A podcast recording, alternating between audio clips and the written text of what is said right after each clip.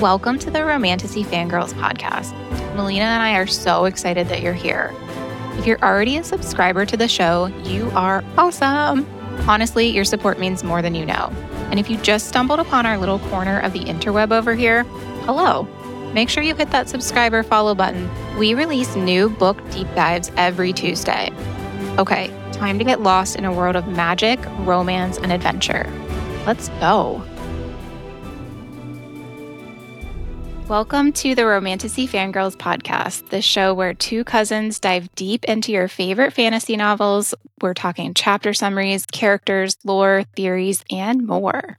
But before we dive into today's episode, please listen closely to our content warnings. Most importantly, this episode will contain spoilers for House of Flame and Shadow and all of SJM's other works, including ACOTAR and Throne of Glass. We may be focusing on chapters two through six of House of Flame and Shadow today, but we're bringing the whole Massverse into the conversation, especially when we talk about our theories and predictions. Yeah, this includes anything that SJM has said as well, so it's all on the table. So if you don't know why we're still laughing every time we see a vacuum, go finish the first two books of Crescent City series and come back to us. We'll be here when you're done. Secondly, this podcast is rated R. We Romantasy fangirls are adults who say adult things and talk about adult books with adult themes. So if you're not into that, totally cool, but this podcast is not for you. Correct. If any of our family is listening, which we're sort of hoping not, but y'all are very, very uh, supportive of us, we're sorry, but we're not sorry. You've been warned.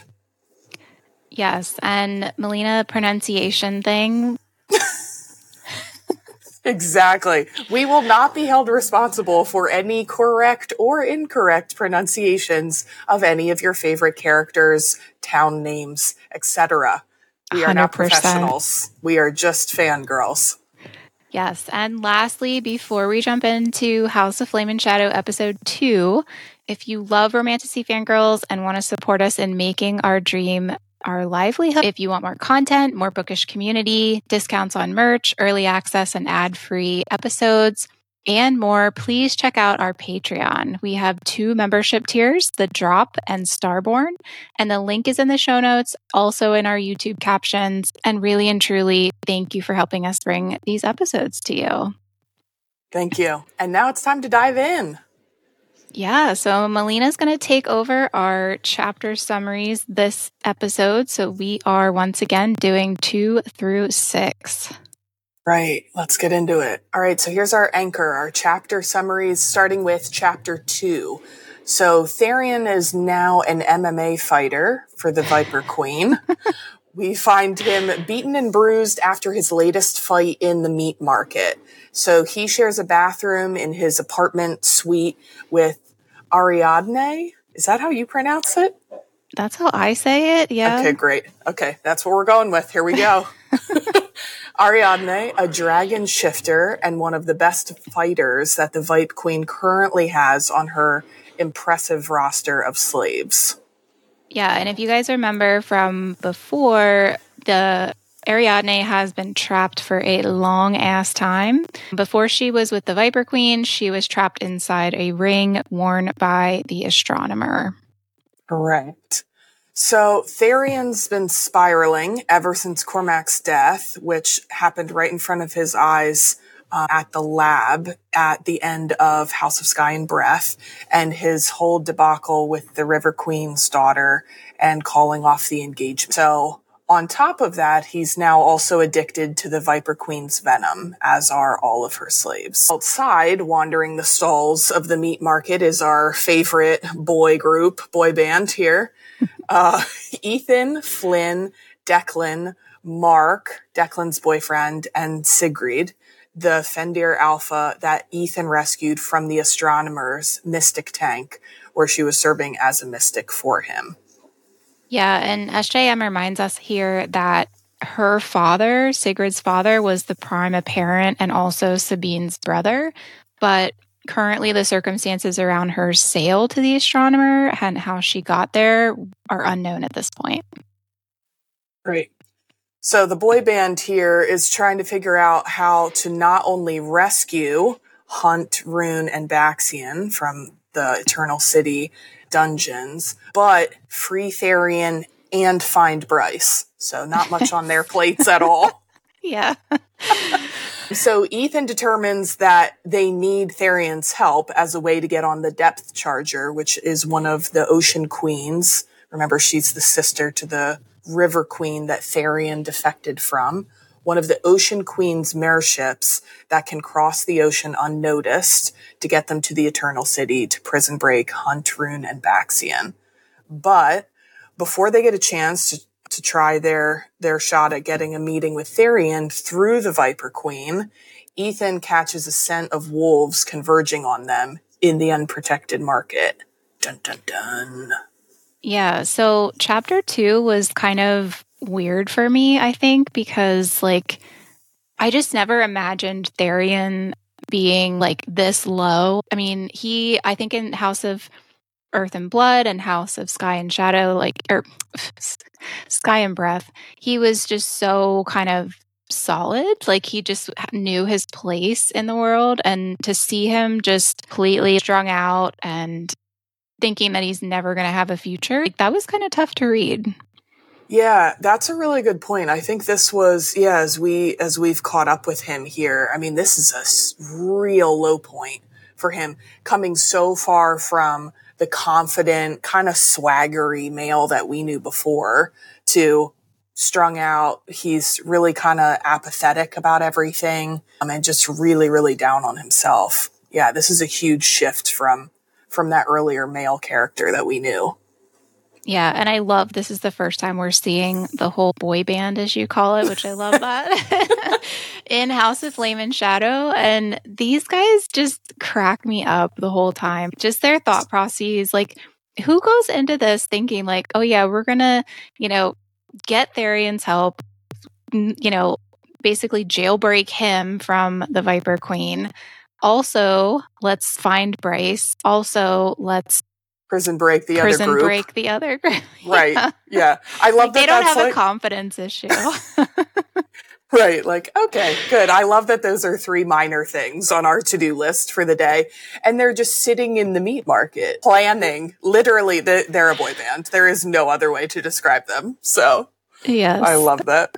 Oh, oh my gosh. So Switching from them, then, chapter three, we're back in Prythian with Bryce, still in her cell in the Hewn City, being questioned by Rhys as an Amren, and they want to know why she's there in Prythian and why she has the language tattooed on her back. Um, remember, we talked about it in episode one. It's the same lettering as the Book of Breathings has. So Amren, and this is what you mentioned in episode one, Amren tells Rhys to go get Nesta, and he just immediately is like, okay, I'll he's do whatever you like, say. Such, yeah, he's just such her bitch, and I love Oh, it. Like it's I just love amazing. it. it's amazing. I love like you, we all know those couple of women who just like, it is a complete vibe and everyone's sure, I'll drop whatever I'm doing. And ju- it's just, there's no nonsense. Love yeah, it. I mean, I like to think that we're those women, but I we're probably not. I'm too goofy. I, I think I am, and then I'm going to get goofy about it. yeah. So Rhys returns with Nesta, and she's in her Illyrian fighting leathers. Love that note. Thank you. And she says to the group, quote, there's something made, capital M made on her beyond obviously the star sword that she fell into Prythian with. And Nesta confirms it's the tattoo. It's Bryce's tattoo.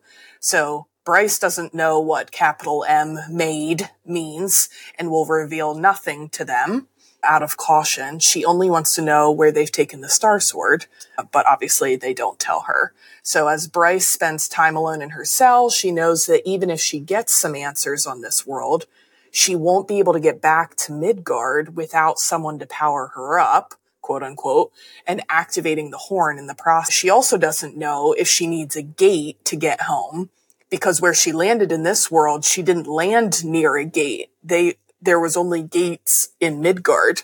Um, so she's contemplating that. Her only consolation of being here is that the dagger, truth teller, is here, which seems to fulfill the prophecy, quote, when knife and sword are reunited, so shall our people be. So I was, I'm still trying to like, I don't know, I'm still trying to put all this together because I feel like SJM puts Bryce, like you said, in a place where she's not even, she doesn't even know if there's gates there. So she doesn't know that she can get back. And then she also, though, is like given this purpose or figures this purpose out that, oh, I, you know, I am here in the place where the knife is. So like the wheels just kind of start turning for her. At least that's in my head what what happened. yeah, I I think there's so, I think there's so much, and Sarah always does this to us, right? There's so much going on here. Even if we don't know exactly what it is, we can tell it's, it's leading us to something else. Yeah. So meanwhile, back in Midgard, the boy band are trying to get out of the market um, with Sigrid and the three sprites. Um, and somewhere safe because we know we now know the wolves are converging on them just as they push open the door to a side alley, there stands Sabine, and her sights are set squarely on her niece Sigrid. How does Sabine always know? And are, I mean, I feel like, I don't know, me reading this, I figured like the Viper Queen already knows that this whole crew is there because she never not knows what's going on in right. the market. So I'm thinking, you know, she kind of called it into Sabine. Not that Sabine doesn't always necessarily know where her pack is, but like I'm thinking the two of them kind of are in cahoots and she's shining a bright spotlight on them, going, Your crew's over here. oh, I like that. A Vipe Queen tip off to Sabine. Yeah. right, we know it's been stated multiple times throughout this series the Viper Queen always knows what's happening inside the boundaries of yeah. of her court. So interesting. Oh. All right. Like that. All right, so that's where chapter 3 ends. Then chapter 4, we're back in the prison of the Crystal Palace with Hunt, Ruhn, and Baxi. And even through Hunt's extreme pain and state of semi-consciousness, he's only thinking of his mate, his wife, his princess, Bryce. Swoon. Okay. I know. Thank you. I don't think, I think my husband would be like, I'm thinking of food. I'm thinking of just, I want to get down from these shackles. As somebody who knows and loves your husband dearly, I don't disagree with that. Like, um, she'll be fine. We'll find her later. Right. Get me a snack first. Yeah. To be fair, I feel like a snack would be first on my priority list yeah, too. Touche, so touche, yeah. Sorry, future partner of mine. Y'all are out of luck. So, right. So, Hunt still thinks she's in Hel, and his only goal is to stay alive long enough to buy her the time she needs to figure out how to get Hel's help to defeat the Asteri. But he's also drowning in his guilt about the whole situation, telling himself he should have seen it coming. Uh, we're seeing that, we're seeing that guilt that guilt come up to the surface for sure. Um, but then as the other two kind of slowly awaken after their latest beating, um, Ruhn makes a joke. Two angels and a fey prince walk into a dungeon and soon they're just, the three of them are just hysterically laughing because what else is there to do in the situation? Truly. I, I think at that point you're just, there's nothing to do but laugh, really. Yeah, and we'll talk about that a little bit later in the episode, but I that was one of my favorite lines from this whole chapter. Yeah. Yeah, absolutely. Pollux soon arrives and is accompanied by the hawk this time. He tells them to shut the fuck up and that Ruhn's father has disowned him. The males continue to just blatantly defy the hammer and the hawk's threats of more punishment, uh, but the shit show begins anew. Hunt thinks that he's hallucinating at this point uh, because of the torture, because he sees something behind the fireplace, something darker than shadow, older and watching them, and he assumes it's death. So that is not a positive thought. Yeah. Did you? I mean, we'll get to what it was, but I did not. I did not guess right. Did you? No. Okay. I I thought it was going to be. Yeah, we can get to that then. But when this Okay. is death, I always just immediately assume like it's something related to Nesta. mm-hmm. So, okay. Interesting. All right, we'll get to that. We switch to Ruhn's point of view then, where he's on a mental raft, sort of in this sea of pain, hearing his call sign, Night, being called from somewhere far away. So he hears Day say, Gods, what did he do to you? To which he then answers, Nothing you haven't done a thousand times yourself. And he describes her as the most beautiful female he'd ever seen, but she was a flawless mask over a rotted heart. And I just thought that that line was, yeah, that was really powerful. Yeah. Um, and he's still grappling with the fact that his father and Morven disowned their sons. And though that shouldn't shock him, he always sort of held on to this scrap of hope that his father saw the Asteri for what they truly were. And now he knows that hope is dead and he knows that his father is a spineless coward, which is my theme of the the Fae Kings in chapter in episode one. So Yes. I'm with him on that. Day tries to talk to him, wants him to understand why she did the things she did, uh, but he tells her to save her sob story for someone who gives a shit and rolls off the mental raft back into the sea of pain. I'm dying at this point. Like, I just need them to make up and be happy. Right. Like, what a way to start off this book. I'm like, oh, okay. Like, thank you for making me wait two years for this. And I am horrendously depressed now. Yes, We're on chapter yeah. four. I've Yeah. had nothing exciting or happy happen. Thank you. Going well. Going well. So chapter five, then we're back with Ethan and then Sabine, Ethan, the boy band and Sabine in the meat market. Sabine tells Sigrid she knew her brother, Sabine's brother had let her find him and her Sigrid's sister too easily and that he had lied about how many pups he had. So she promises Sigrid she'll make this quick, quote, like she did for her sister. Remember, Sigrid went into the astronomer's tank for her sister, but then Sabine ended up killing her sister, and Sigrid is hearing this for the first time. Oh, this is now, I mean, this is culminating into a serious, serious issue. Ethan's threatening to go to the authorities. Sabine's saying Celestina and isn't going to care, and neither is the Autumn King. He wants a clean slate for the Valbar and Fae. So Sigrid and Sabine exchange a few more threats, and then Sigrid is just just loses it and leaps for Sabine. Declan fires his gun at the same time as Flynn unleashes a second shot, and then we find out Deck aimed for Sabine's knee to just kind of incapacitate. Flynn's shot blasted Sabine's face clean off. I was shocked reading that. Like, I was not expecting that at I all. that I literally paused. That that threw me. I was not because again, and we talked about this last episode. This is a level of violence that I don't think we've we've really. I don't know. It feels different for some reason.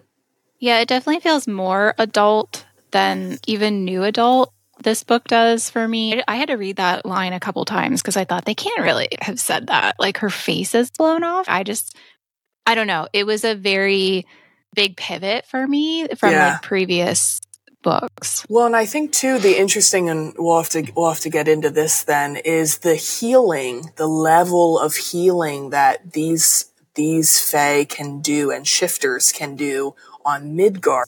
I th- I think very different than what we've seen. Cassian's wings were shredded, right, in Mhm. ACOTAR, and we had to have the healer heal him. He didn't regrow his wings. Hunt Right. gets his chopped off and his are regrowing. So I think that in a very weird way allows for the violence to be more intense here. I don't know. Yeah, know. I didn't think about that. I mean, that's a good point. And we'll talk about it in the drop and the ascent where we talk about characters and stuff. But that it's a good point because I really think like in the other books and the other series, when people if this would happen, like if somebody would get their face blown off, like they they're just RIP, right? Like Right. they're not coming back from that. Right. So we'll have to we'll have to dive into that later. But The others begin running for the end of the alley to make for the boats, but Ethan's wolf instincts, he's seeing his current alpha on the ground and he just yells to the rest of the group. He can't make himself move. He yells to the rest of the group to stop. Um, and then he hears something behind them and the Viper Queen now appears. So now we've gone from regular deep shit into even deeper shit. Perfect. The boy band is doing well. Yeah.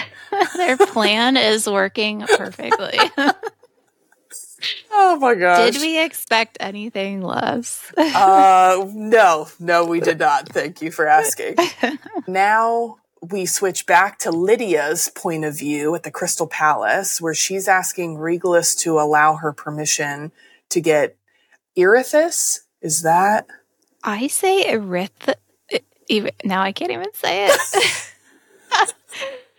Uh, I don't know. It's one of those words that when I'm reading a fantasy book, I just Yep. skip over because I'm like, yep. I just mumble something, and you get I'm like, the first part.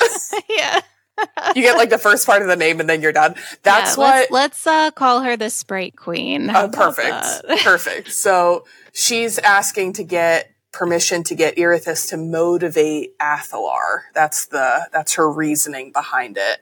So as Lidia tries to convince him, they're making their way down. They're in the Crystal Palace, even lower than the level of the dungeons where the three males are being kept to an iron door. And that trigger, I was like, oh, iron. I know that that's important Yeah. that Rigelus uses the power of his hand to open. So they enter into a heavy, humid room where 1,000 sunken tubs are submerged into the stone floor, shining with a pale light that illuminates the floating bodies within them. So obviously these are mystics. Um, and then before these mystics, before the machines, we meet a withered humanoid form named just simply the mistress of the mystics. Lidia doesn't think that she has any other name. Yeah, and I looked back through the chapter when we were making this outline, but I don't think we I think that's just what she's called. Yeah, I think that's all we got. Love that for her. So Rigelus tells her that they tells the mistress that they have need of Irithys, the current sprite queen. Lidia tells Irithys that she needs her help with interrogating three prisoners, and she silently agrees. Rigelus says to Lidia, You have one week with her. So now we're jumping back to Prythian. Uh, meanwhile, Bryce is still in her cell contemplating how she got herself into this situation. A lot of people are doing that currently, I believe, Yeah. um, and how she's going to get herself out. The whole time that she's been in there, we know there's the grate in the middle of the floor. Um, and the whole time she's been in there, she's been hearing this chorus of hissing from the beasts underneath. So she figures out trying the door, and there's that wall of impenetrable night. So she figures out the grate is her only way to go to get out. And so she removes it and looks into the pit below. And then with her starlight, she sees a pit full of Sobeks or their dark twins, as she, as she calls them. And she, that she has pretty much no other choice. So she decides to chance it for everyone that she loves and teleports into the pit. And see, I'm going like, I would just sit in my cell and not go into that pit. Like, I would just say, sorry, folks, you're, you're on your own. I'm not going down in there. I it would totally depend on I think for me I feel like at one at some point I would get antsy. Like I'd get I'd True. get mad and get antsy about it. But I also don't and it's it says she only has a narrow ledge to teleport to. Like Mhm. you mess this up and you're going to be eaten by the Sobeks like Love, love that. That's going to go well. So yeah, probably a bad way know. to go. Yeah, not not my first choice, but I'll be sitting in the cell. You can go down and come back for me. I'll come back for you. That is that that tracks for our personalities. It does, it I'll does. take that. That's fair. then we leave Bryce. We come back to the boy band, who's been apprehended by the Viper Queen um, and brought back to the suite with Tharion and Ariadne. Tharion is completely strung out on the Viper Queen's venom, um, and the guys, Ethan and Flynn and Deck plead with Tharion to help them try and rescue Hunt and Ruhn and Baxian from Eternal City, but he says, Tharion says there's no escape. He's just pretty much apathetic about it. Uh, then we do, we swap back to Bryce, um, who is teetering on the rock ledge. Um, down. She made it. She made it. Beneath her cell, where a mess of Sobek like creatures are hissing and writhing underneath her. And we, she figures out that her star calms the creatures and they settle. And this is a quote that got my attention. Quote, as if her emotions were there. And yeah. then the star also acts as a compass. So brightening in which direction to tell her which direction in the tunnel to go. I thought that was really clever. I thought that was really cool. I liked that. I thought that was really neat. So we end chapter five. Oh, a lot happened in this one. Back in Tharion's suite, where Ethan is just disappointed at how much the mayor has let himself go. And Tharion pretty much just tells him that they can't help and he can't help and falls onto his bed in a drugged out state. So that's and how I we end chapter like, five. Yeah, and I, I felt like this was the first time in a SJM book that we really saw like blatant consequences of drug use. Obviously, she talks about drug use in House of Earth and Blood, you know, with Danica's storyline yeah. and everything, but like we really didn't see Danica using on page or like, you know, the effects of it on page. And so again, back to that whole like this is has a very adult themes in it and I think it just maybe JM has, I mean, I think we all have family members or at least know somebody that is going through this type of situation. And I really, as much as it pained me to read it, I appreciated her bringing that characterization into it. Right, right. Not sugarcoating it, not putting like a positive spin on it. Like there are rock bottom times that, yeah, that people hit and that's a valuable thing to be able to bring in front of people. So, cause that's their, that's their truth. That's what they're living right then. So I agree. That was really important. And our last chapter for this episode that we're covering, chapter six. So Bryce has gotten down off the ledge and she walked through the pit of Sobek like creatures and made it into the tunnel where her starlight directed her for uh, behind a gate that is too small for the Sobeks to squeeze through. Thank goodness. But she kind of gets settled and is just so exhausted she falls asleep. And she wakes up and is startled to find Nesta standing over top of her. Uh, and Nesta tells her that she's been sent to escort Bryce. So I love that because we all know Rhys always has like 18 cards up his sleeve. So right. there's there's no sneaking around him really. So after they walk for a little bit and then after trying to escape Nesta using a burst of Bryce's starlight, she finds herself at the sharp end of ataraxia and realizes that her starlight has caused a cave in so there's no way back the way they came. They have to move forward. Bryce tells Nesta she feels like her star is guiding her somewhere for a reason and she needs to follow it. So Nesta agrees, and since they can't go back, they might as well see where this tunnel leads. And that oh is oh how we God. end chapter six. These tunnels, I'm telling you, we'll get into that in a minute, but oh my God, I just. this the the Ooh, start okay. of your Let's... the start of your tunnel saga. Yeah, my claustrophobia. yep, that's very fair. That's a lot. A lot happens though. I mean, some of the chapters were shorter than others obviously. There's a lot that happens. Yeah, absolutely. If you love Romantasy Fangirls and want to support us in making this dream our livelihood, if you want more bookish content, more community, discounts on merch, early access and ad-free episodes, live monthly Q&As with us, book bingo, and more, please check out our Patreon. We have two membership tiers, The Drop and Starborn. The link is in the show notes or YouTube captions, and really and truly, thank you for helping us bring these episodes to you. Yeah, let's get into our drop part of the episode, which is kind of our theories and predictions. So I made a note on our outline, which if you're in our Patreon, you do get a copy of, so you can see all of our notes and be able to add your own. But in chapter two, like we really first see Ethan and Sigrid's relationship that we kind of got a glimpse of in House of Sky and Breath, you know, when we met her in the tank. But kind of just their interactions and him trying to protect her from this world that she's not used to yet. And I think it's Declan that even it's Declan or Flynn that makes the comment like, you need a reminder to shower, Declan. you know, because she doesn't, yeah, she doesn't even kind of understand how her this form that she's in really works outside of the tank. So I just think their relationship going forward is definitely going to be more complex than we think it is.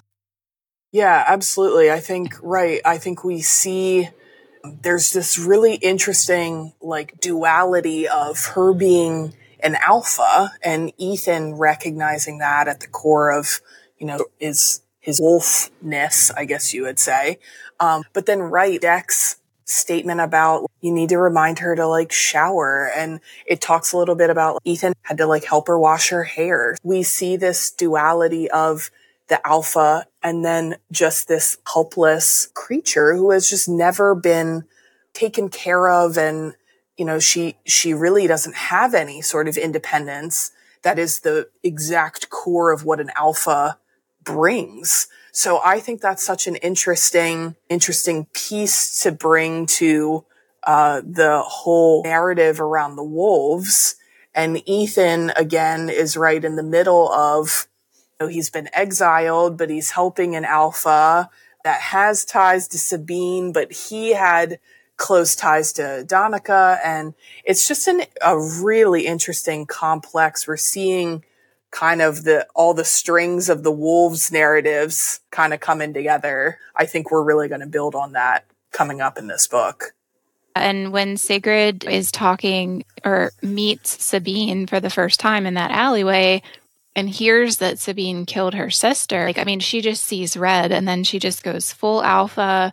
And it was really cool to kind of see her, you know, transition and transform on page, not literally, but like just complete dive into that alpha connection that she has. And I think Ethan saw that and was, oh, wow, that is really, truly a Fendyr heir. Yeah, absolutely. That we really see that, that spark, that alpha spark come alive. But I can't imagine, and that's again what Sarah does, I think, so well in her books. The entire reason that Sigrid kept herself, you know, at the mercy of the astronomer was to protect her sister. And Sabine reveals in their first meeting that she killed her. And then it's this whole, the whole reason for Sigrid being one of the astronomer's mystics is now completely a moot point. I mean, mm-hmm. that is, that's such a devastating effect for this character. And it just is, that's also another piece for me of Sarah just drops the, like, that is a huge, huge piece of news that is just sort of like dropped really lightly into a dialogue in the middle yeah. of, of the end of a chapter. Yeah. She does that to us all the time. all the time. And I'm always like, what? How yeah, did you do like, that? Wait a minute. And that's why I read slow, as we announced in the first episode, because I'm like, I need to reread that again because I think I missed something there. understandably. Understandably. No. And then I wanted to kind of ask you about your thoughts on, you know, like chapter six, especially, is where we kind of start to see Nesta and Bryce's connection and relationship. Um, and I love both of them, especially Nesta. She's just, you know, my girl. I thought it was really interesting how, and we we do spend a lot of time with them together, as we'll see in later episodes. And so, just kind of that bond that they have that they don't know they have yet, like just kind of starting to develop, uh, I thought was really cool in that chapter. Yeah, and I think right, we only just chapter 6 is just the beginning, right? It it builds much more in later ca- in later chapters, but I think for me so far that we've seen here that I think is really cool for Bryce and Nesta especially. These are both of our absolute like type A assertive like there is Bryce has probably a little bit more of the dry humor and irreverence I think is like such a callback to Aelin. Uh, mm-hmm. That humor. Nesta's a little bit more reserved, but it's still that both of them have that unbreakable, like steel in their spine. We're not going to back down. And if we are, I'm plotting eight other ways to take you out anyway type deal. yeah. So I love that we get I love that we get our two really very strong female characters together and interacting and they're not buddy buddy. That's also right. a new, you know, in Throne of Glass, we have Aelin and Lysandra, who I just adore for all of time.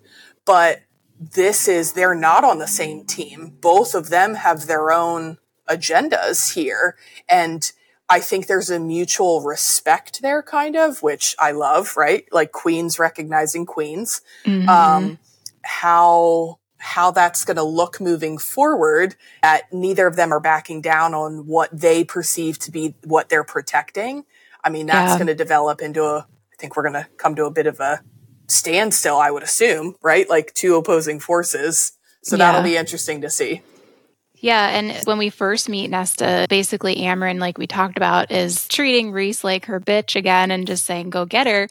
And then the line I think they say, well, Kaz says like Cassian's not going to be happy, and Amren's like Cassian can deal, and so there's another. We just don't care about what the boys think here, and it's interesting to me too, though that Nesta, like given her strong personality, there has to be, in my mind, an ulterior motive for her to agree to go after Bryce at Rhys's request because, Ooh. like, I oh. don't think she would just do that just because he said to do it, you know, because they've always had oh, kind of sure. like, you know, this brother sister contentious relationship type thing. So I'm in my mind right now I'm thinking okay, what's what's her ulterior motive to this because it's not just because Rhys wanted her to do it.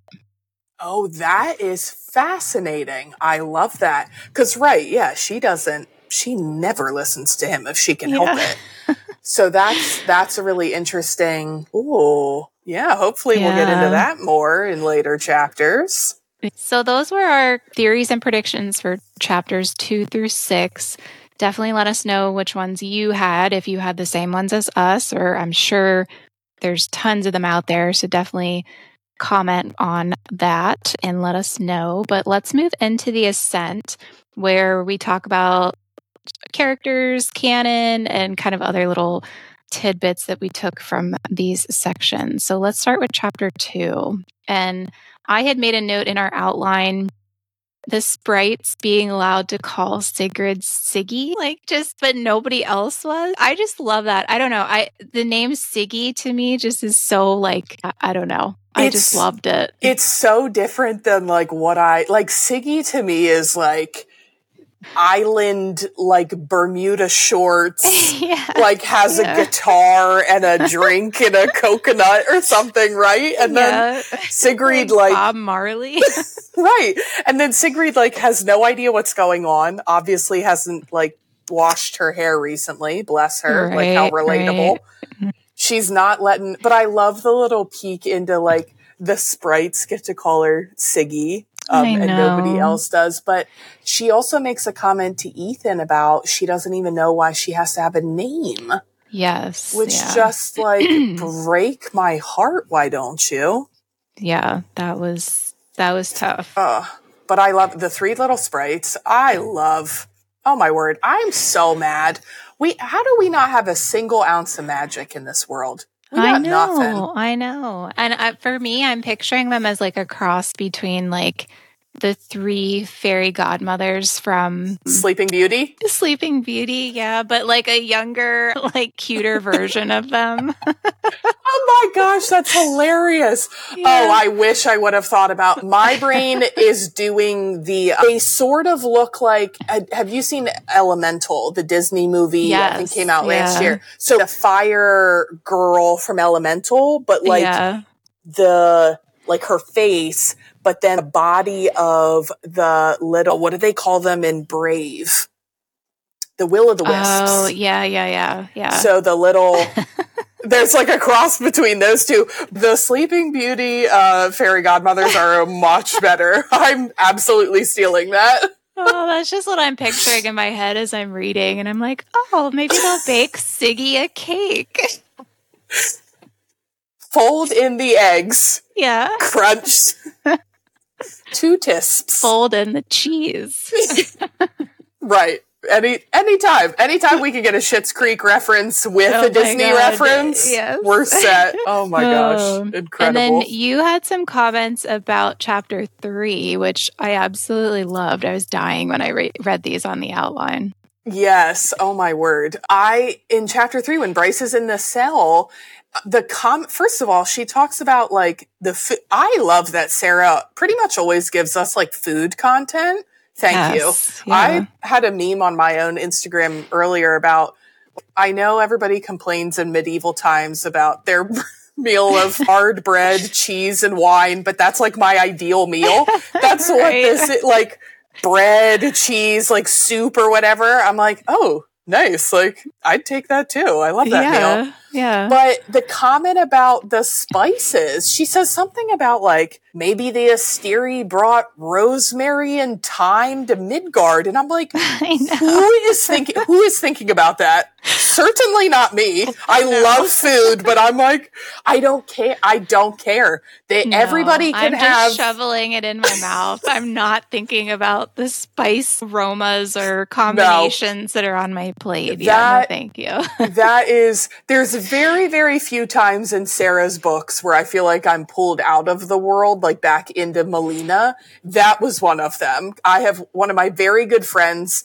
bakes and is very good at baking and she would she would absolutely love that reference. M- Melina's brain was like who cares? Who cares? Just eat the damn thing. exactly. And then following that, she's bored. Bryce is bored and she's throwing her peas down the grate to the scary beasts down below. I, I was dying. yeah. Oh my gosh. That's so something I would do. Cause one, yes. I'm not eating peas. Thank you. And two, oh, I like peas. Oh no, I can't. I I thought I, I could. I just can't. we told you we disagree on some things. So peas, put that Here it is. the list. It's the one the one checkbox for today. Yeah, but yeah. I'm like I'm just like these are the beasts of the pit, right? Like we're in the hewn city, like the court of nightmares, like everything is scary and dark and black. She's throwing peas at them. I'm di- like over the past however many decades, they've eaten all of like Rhys's enemies and nope. Right. Bryce is tossing peas at the incredible, incredible. I loved that. I can just picture my brother has three kids and I can picture his youngest who is the boy uh, doing this in a second. Like just oh, completely absolutely bored and then going over and peeking over into the grate and being like, what happened to my peas? he would absolutely do that. I love that. He would. but yeah, that, that whole food and her boredom game or whatever we're calling yeah. it, like that was, that was great. Yeah. I loved that. I loved that. And then in chapter four, we transition back to the dungeons of the Crystal Palace. And then I was dying at the banter, even though these three males are like being shredded physically. The fact that they're still able, and I guess to the point, like when you're in that state of pain, I mean, really, like you said, what else is there to do but laugh about it? And so when first Baxian wakes up after Hunt, and then Hunt asks him, how he's doing and Baxian just replies great which if you know us like I I love just absolute dry humor oh, like yeah. that And then in the next thing, Ruhn is doing his joke, an angel and a fey prince walk into a dungeon. And I just, I don't know, it just reminded me so much of like, uh, I don't know. It, I just found it hilarious and I really oh, appreciated yeah. it. it's so right and if you if you know us in real life like the the dry humor is where i live right? That's yes. 98% of my personality. So i love and it has to be done well. Let me just yes. some of you some people in my life try it and it doesn't quite work. It has to be done well and sarah does it really well. I feel she definitely I obviously don't know her personally, but I am assuming that she has a pretty dry sense of humor because she does she does this back and forth banter. It gets me every time. I love it. Yes, I love it. Yeah. And it was you had found that meme and it's on it's on our Instagram page of Star Lord. Yeah, I made it. I was so proud of myself. You made like, that? Yeah. Oh my gosh. Yeah, I went into CapCut and I was like, that's because that's immediately what popped into my head when these males are like, fuck you, you know, to back or to the hawk and the hammer. As yeah. far, I'm like, I don't know. It just popped into my head like Peter Quill, Star Lord, his little Cra- cranking his middle finger from Guardians One. That's like an iconic scene. Yes. I'm so impressed yeah. with you. Oh my gosh. Yeah. I love that. well, I was just going to give a shout out to wherever memes come from, but yeah. you went and made it. So I love that for us. yeah. So at Romantasy Fangirls Pod on Instagram, you can check out my now infamous Peter Quill Star Lord yes. middle finger meme. Please go so. give that some love, clearly artist credit, Cal. Yes. Uh, and then we moved to chapter five, where we talked about you know, we're doing a total 180 then from kind of the dry humor of the, the prison palace to this battle that's going on between Sabine's pack and our, our boy band, and Flynn like blasting Sabine's face off. And we kind of talked about that a little bit as far as just the amount of on page violence that, you know, we're seeing in this book, but then also learning about what Sigrid's been through and then what Sabine has just revealed to her. And it kind of all comes full circle in that fight. That's, that's, I think, such an interesting, and again, yeah, we talked a little bit about this of, it's such a big reveal and such an interesting space and time, right? Where everybody is. Uh, and I think the fact then at the end, we know that the Viper Queen comes to apprehend them. So I think to your earlier point, how much of that did the Viper Queen hear? And we know that she's a slippery character all over the place all the time. So how much did she hear? What's, what information is she going to be able to use and leverage for her own gain? And now the fact that she's the person that knows that Flynn and Deck and Ethan, you know, and Sigrid just blew the face off the prime apparent of the wolves. I mean, that's not a small, that's not a right. small character. So I think that the repercussions of that, I think we're going to see coming down the line here. Uh, and they mention it too in that chapter, though, when the wolves drag Sabine away, they do mention about, oh, well, she'll she'll make it, she'll heal from this. And I guess, like, right. to your point, oh, that's really the only way we can explain it at this point is like these creatures on Midgard obviously have different healing capacities than what we're used to in you know, ACOTAR and Throne of Glass because I don't think that would ever happen. And I mean, if that happened to one of those characters, like I said, you're just, you're done. Right, right. Yeah. So I think that's a really interesting, and I don't know that I've thought enough about it. I'm going to have to, as I go back through and, and reread for this, I'm going to have to think more about the repercussions of that level of healing. The violence then becomes, and I think I said this earlier, more allowed, which mm-hmm. is, I mean, right. That's the whole consequences of violence, right? Is that we're hurting another creature. You can't come back from it. But if that's taken away, the morality then of the violence in question almost, right? It's not, right. it's not, but it, but it also kind of is. And that is such a, that's such an interesting piece when you think about, you know, quote unquote, the bad guys and what, what level that they can stoop to. I mean, that opens up a whole, a whole world of levels of depravity that you can take, which is yeah horrifying. Yeah. And uh, the last piece too, like that kind of really stuck out for me was we finally meet I'm just going to say the Sprite Queen because I can't. I'm not even going to try. Uh, but we know from House of Sky and Breath that she, from the other sprites, the the three fairy godmothers, that she was revered for her honor and loyalty. We know from that book that the sprites don't really know what happened to their queen. You know, they don't even know if she's alive or dead. Coming, bringing that full circle in this book right away, I thought was really interesting because we do soon get to see like how that loyalty is tested. I just kind of thought like for Sarah to obviously she's a master of her craft, but like for her to just remember all those little details about even you know, no pun intended, like the smallest characters. Like I just love that about her books. Yeah, absolutely. And I think it's so telling too of we get to see, you know, Irithys in this setting she's in the room with the mystics. I thought that was really interesting as well. And then, and she, and we'll have to talk about this in, in later episodes too of Irithys is the newer queen because Lehabah was talking about being a descendant of a different, I believe, a sprite queen before even Irithys mm-hmm. and her. I think it's a whole different line. So that callback to Lehabah really, oh, that always like, yeah, dagger to the heart for me. I know, but just twist it in a little bit. Oh, Sarah. right, right. um, but again, I think, and just to to make a note of Rigelus having a room with a one thousand mystics.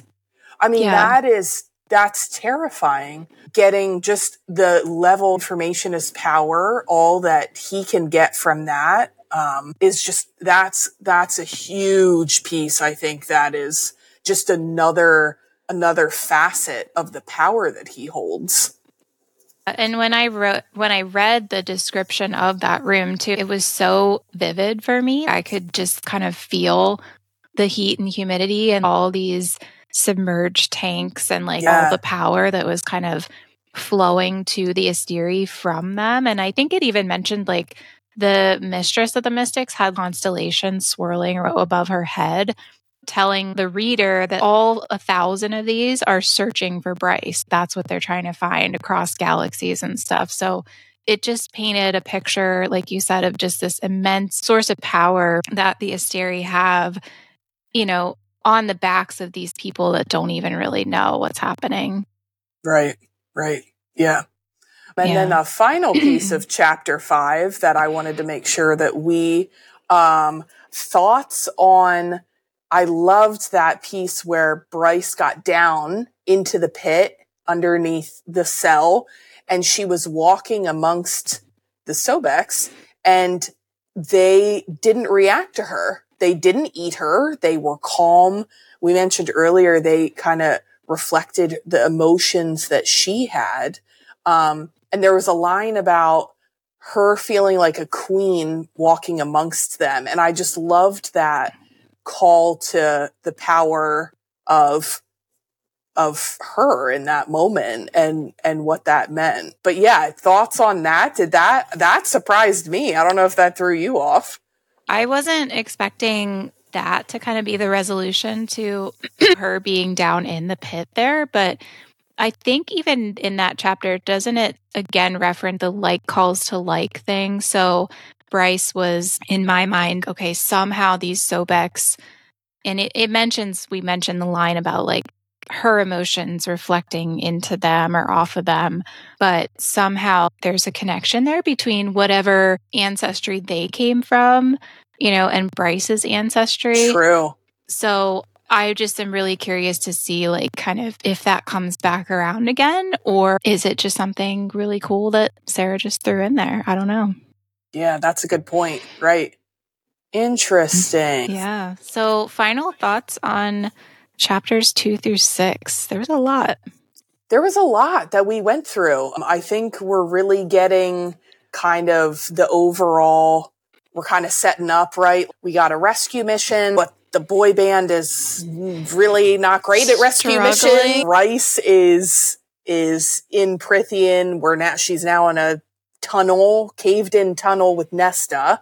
We don't know where that's headed. Lidia obviously has several cards up her sleeve because we don't think her getting Irithys is going to be for nothing, right? And then we have Hunt and Ruhn and Baxian who are just being tortured. They're not doing super well to the point that Hunt now thinks he's like hallucinating shadows in the corner and that they're deaf. Yeah, so, it's uh four chapters of not so happy.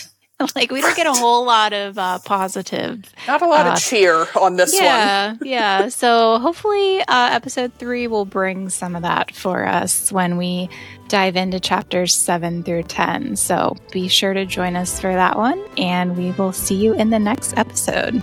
Yeah, thanks for joining us. We'll talk to you soon.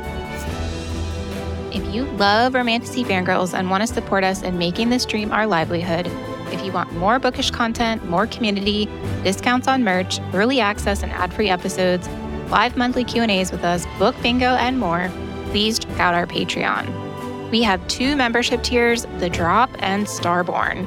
The link is in the show notes or YouTube captions, and really and truly, thank you for helping us bring these episodes to you.